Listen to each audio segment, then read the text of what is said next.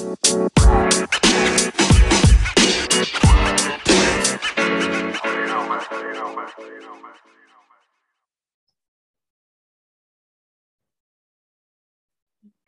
right. Hi, friends. Welcome back to the 1 in 26 podcast. It's been a little bit of time, but today I have a special guest. Her name is Tiffany, and we have both been advocates for several years now. So it's really exciting for us to be on the same uh, wavelength and having this coffee chat today. So I am going to let Tiffany kind of take it away and share her story so, Tiffany, share with us how old were you when you were diagnosed with epilepsy and or when was your first seizure? Hi, well, thank you first of all for having me on your program. so glad to be here. I had my first seizure when I was 16. It was a tonic clonic seizure. Um, it was out of the blue in the middle of the night um, that was a really scary moment, especially for my sister. We shared a bedroom. So, um, yeah. And then uh, they placed me on medication. I didn't have another seizure for six years until I was 22 years old.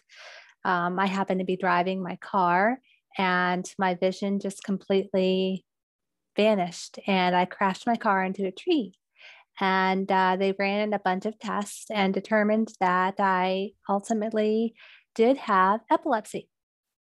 So I was placed on a bunch of medications and was given the download that I, I would be experiencing all kinds of different uh, symptoms um, due to the medication, of course, and uh, the you know, seizures.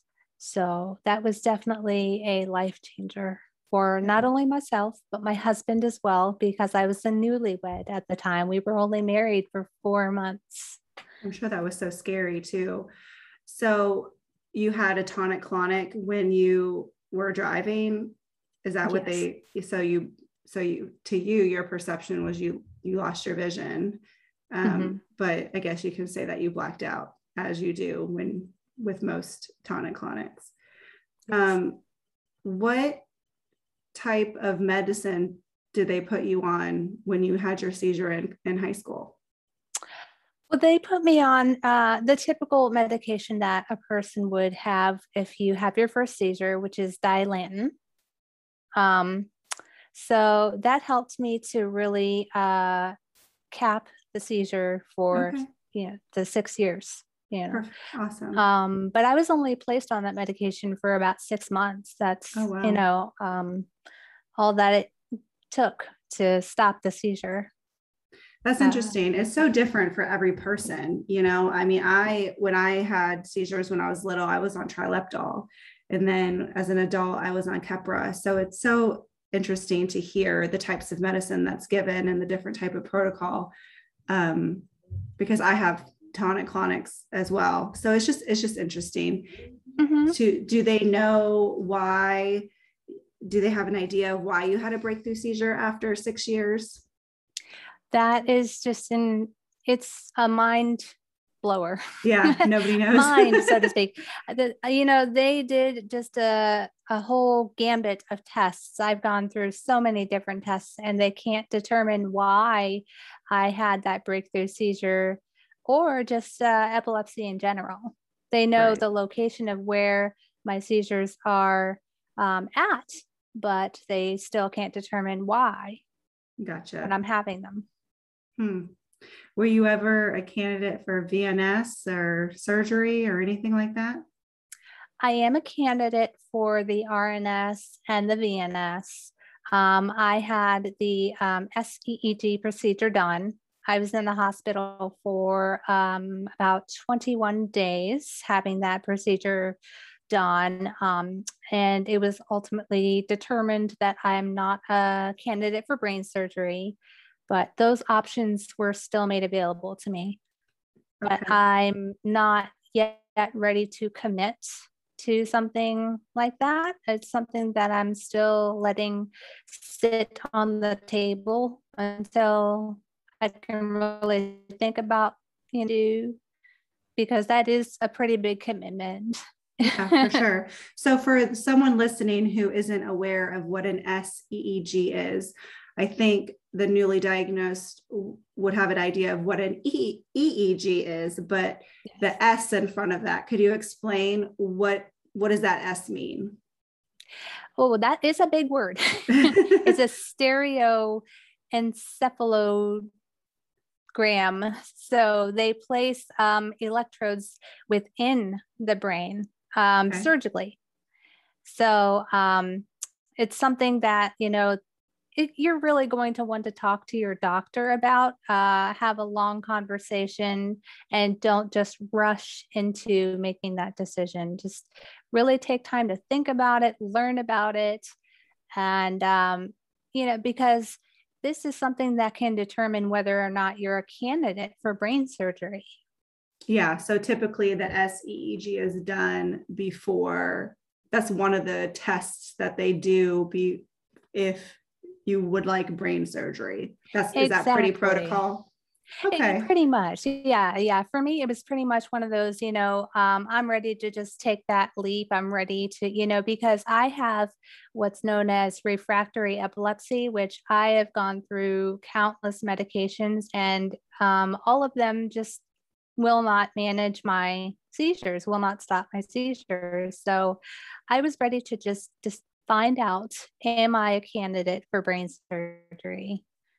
And so I was, I, you know, I walked up to my husband and I said, I think I'm ready to find out. yeah. I mean, knowledge is power. I know with a lot of people who are newly diagnosed, they are searching for those answers, whether it's genetic testing or the cert if they're a candidate for surgery or you know why is this medicine not working? Or what you know why do i have to try all these different things? Or why do you not know why i have it? So yeah i think yeah. knowledge is if you can educate yourself on you know and like you said it's really important to talk to your doctor because every case is so different. Um oh, but yes. I, yeah but i do appreciate you sharing your experience. Um so when you when you were first married and you had that seizure, was your husband aware of your seizure history? Uh, you know, I did let him know about my first seizure. And, you know, he was okay with that. You know, he loved me as I am. We did not anticipate my seizures coming back. I thought that was just a, you know, a one time thing. Right. And um, when the second seizure happened, um, the paramedic just called him and said, your wife is still breathing. Don't worry. And he just freaked out, like, what do you mean she's still breathing? Like, is she okay? What happened? Because they didn't tell him, did I break my leg? Did I break my neck? You know, so it was really scary for both of us. It yeah, really was. I imagine. Yeah. Especially driving. That's scary. Oh, um, yeah. Because you have refractory is that refractory? Is that how you say it? Um, mm-hmm. are you were you able to start driving again or how is that? I, you know they let me keep my license. My okay. doctor um my doctor pretty much told me that he advised me that I shouldn't drive and I agreed with him. And I haven't driven since that you know episode. Yeah but I hold yeah. on to it just in case, just in case, you know.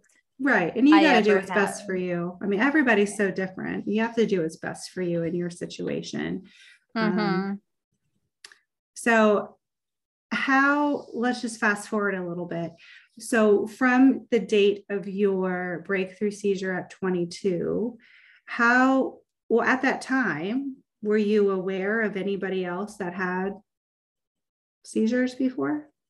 I knew absolutely nobody, not right. a single soul.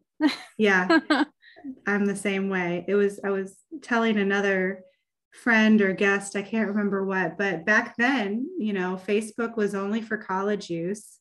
Yeah. Um, Instagram didn't exist. And right. um, blogs didn't exist. Yeah. Um, I think the only, and it was probably years after that the Epilepsy Foundation started a forum, which was like mm-hmm. an online website chat. I don't know if you remember that. But that's I where I, you don't, it might have been I, before, but maybe. that was when I, it, it had been a few, like at least three years before I met my first person. Oh, um, yeah. That had epilepsy. And it was at the, the, um, I used to live in Virginia, like really close to Washington, D.C. So that was, we all met at the walk, the National Epilepsy Walk. Um, okay. I've been there a few times. Yeah. So, it, but I mean, it was years later. So I don't know about you, but I felt super isolated, super like a burden, super oh. weird. Oh, it was, yeah, it was not a fun time. no, yeah, I under I hear you. I fell into the deepest depression I think I'd ever felt in my whole life. yeah. Because oh. coming out of it, you know, with with tonic clonics, you don't know that you have the seizure until you wake up from it. And then you're mm-hmm. kind of like trying to put back all the pieces you know yeah. whether it's checking your phone to see like when's the last text message or last phone call so you can see how long you were blacked out i have like yeah. you i have seizures at night so um yeah for the most yeah. it's very scary so i can totally totally relate to that so how um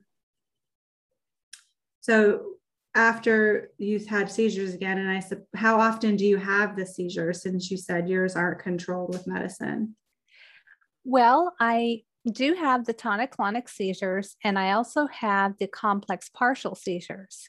Those i have pretty much every single day multiple times a day.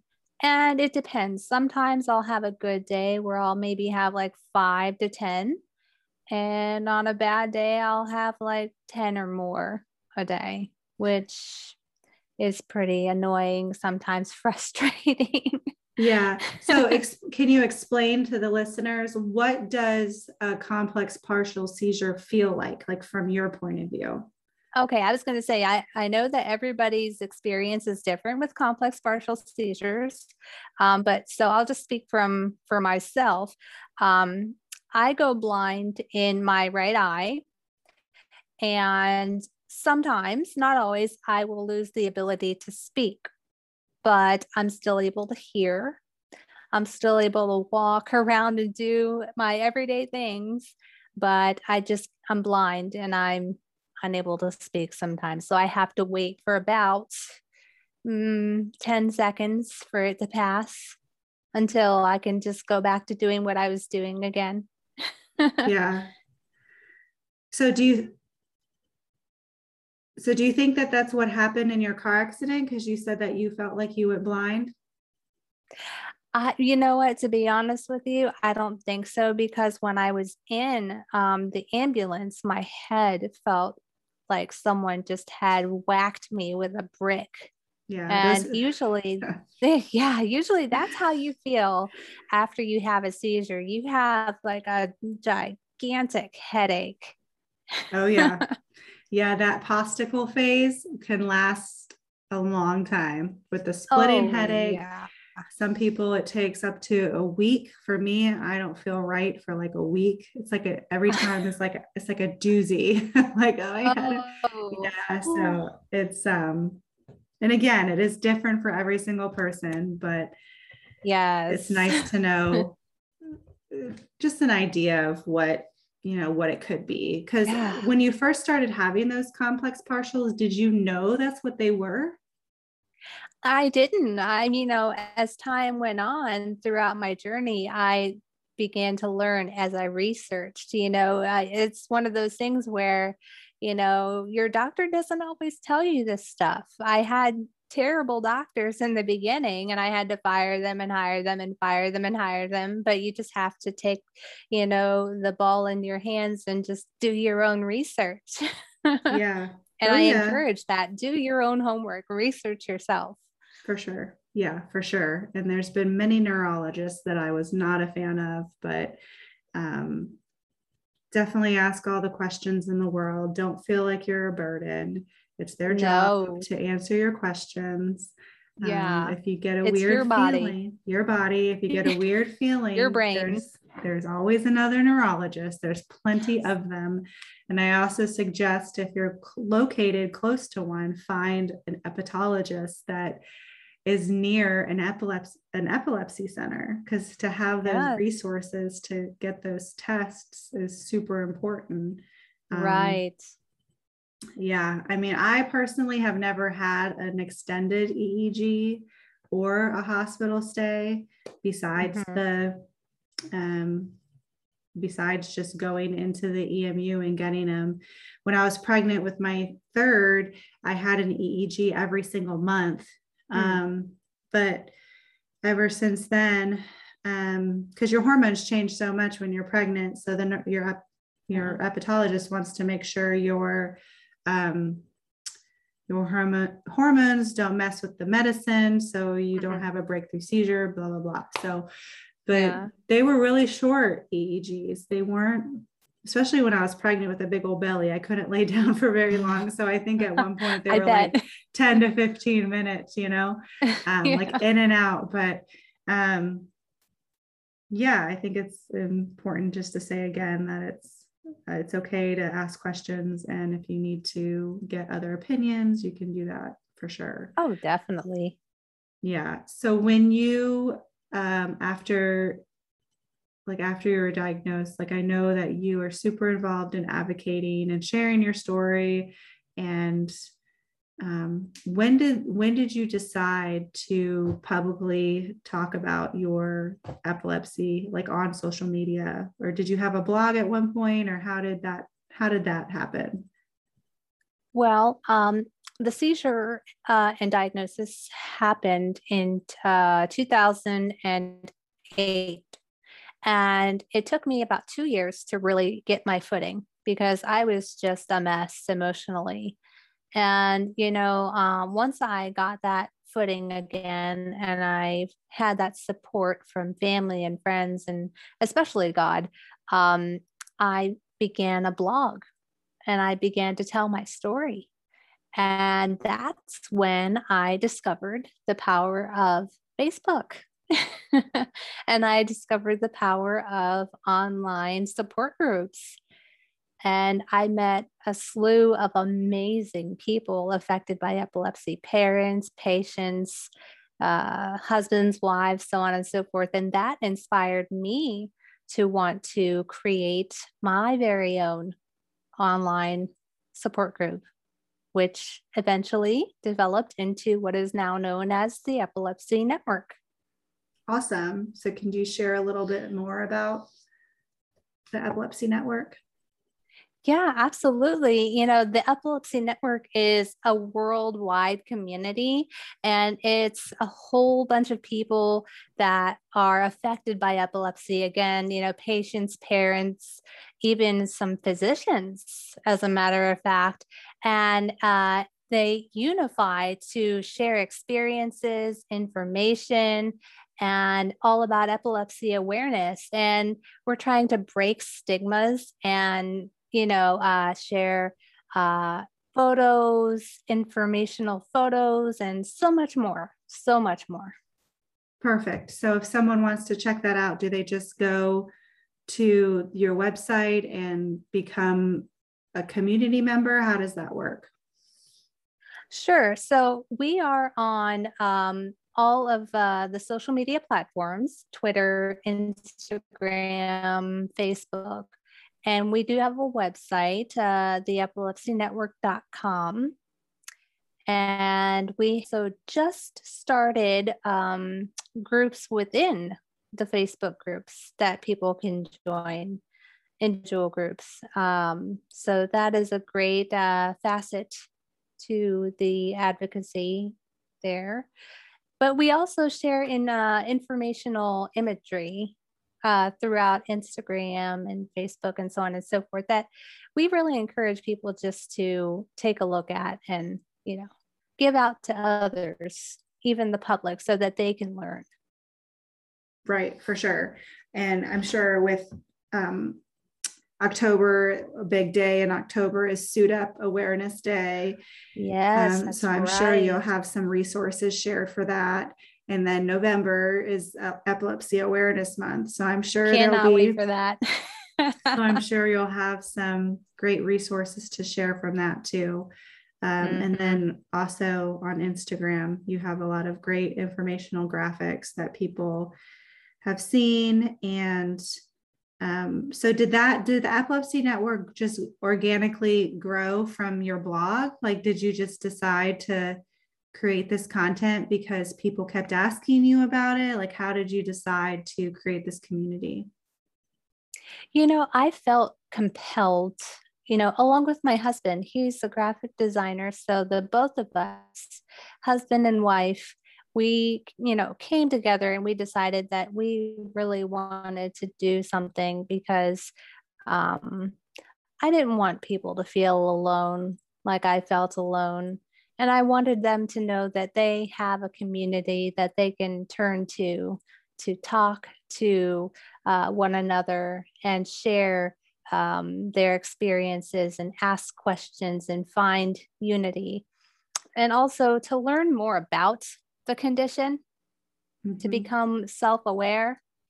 Um, so he helped me out. My husband has been my biggest supporter in all of this and helped me to grow the epilepsy network so though so amazingly the way it is i don't think it would be where it is today had it not been for him yeah, husbands are great at encouraging you, especially when you feel like you, you know, sometimes it gets overwhelming or sometimes it feels like too much, you know, and they always I, give you give you that little encouragement, encouraging nudge, like "way to go!" You know, you're doing a great job. So, I know. Yeah, it's the same with this, you know, the podcast and talking to other parents. I've I got a cheerleader here too, so he always cheers me on.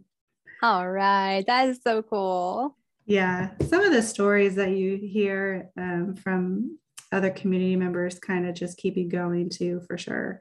I think that well, it's important yeah. to, yeah. And I think it's important too, because like you said, when we were first diagnosed, I think me and you were the same age because I had a breakthrough seizure in 2006 and I was 22 years old. So we're kind of really? in the same, same part, you know, part of life, I guess, in our early 20s. But at that time, I didn't know, you know, I didn't know anybody. So I think it's important to uh, pay it forward and share mm-hmm. with people how, um, you know, when it first happens, like you said, you went through a pretty big um, depressive state. And so, and now that you're not, I think it's important to show people that there is the other side of it of of being newly diagnosed and that but it but again it is also okay to feel those feelings.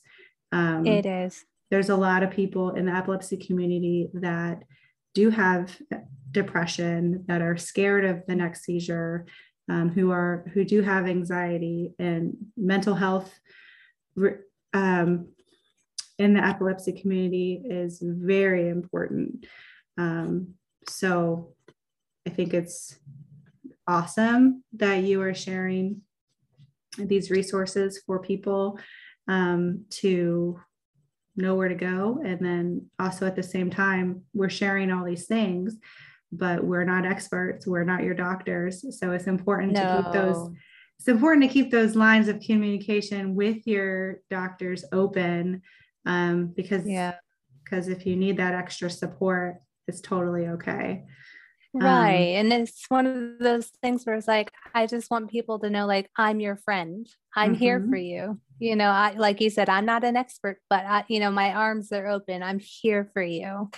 Right right. Because back when we were re, you know diagnosed it we didn't have anybody. We felt super isolated and mm-hmm. um yeah, so I think that that's, yeah, I think it's awesome what you're doing. Um, and I think that people, I mean, I'm, you know, I'm kind of speechless, but having, I mean, just having the community and the resources available to people who are even just like doing a Google search, like if they might don't even know what the epilepsy network is, you know, um, and they they Google something and they see your logo that that you know that you're it's being paid for. Um, so when you what when you have people that reach out to you for support that are newly diagnosed is there are there specific things that you tell them um, that you can share with the audience? Like what what what kind of encouragement do you share with them? You know i usually like to tell them that um, i know that you are there that you've just been diagnosed but this is not the end of the road. This is, you know, not the end of the book here. This is just, you know, one page. You just turn the page and the book goes on. You, you know, you've got the pen here. you keep on writing your book.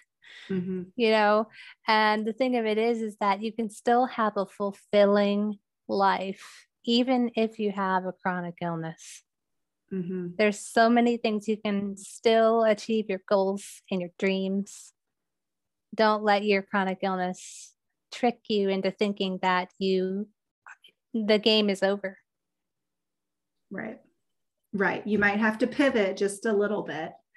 But yeah, there's right. no, you know, and do some modifications and accommodations, but you can still make it happen. Right. You can still, yeah, you can still do anything that you set your mind to for sure. I totally we have our limitations, but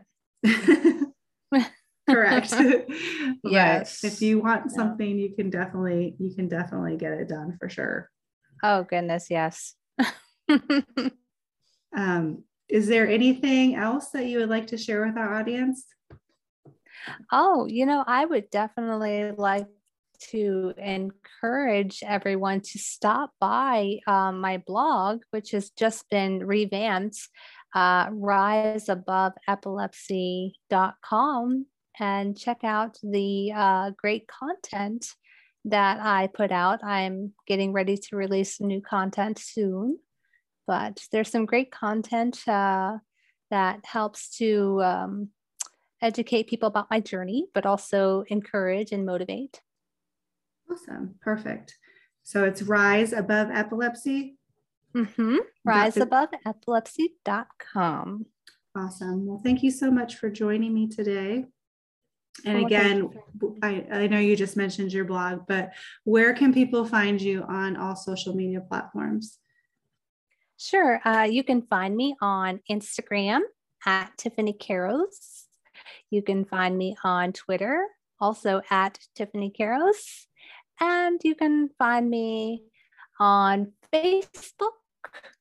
You can find me on the Rise Above Epilepsy Facebook page. Awesome. Thank you so much.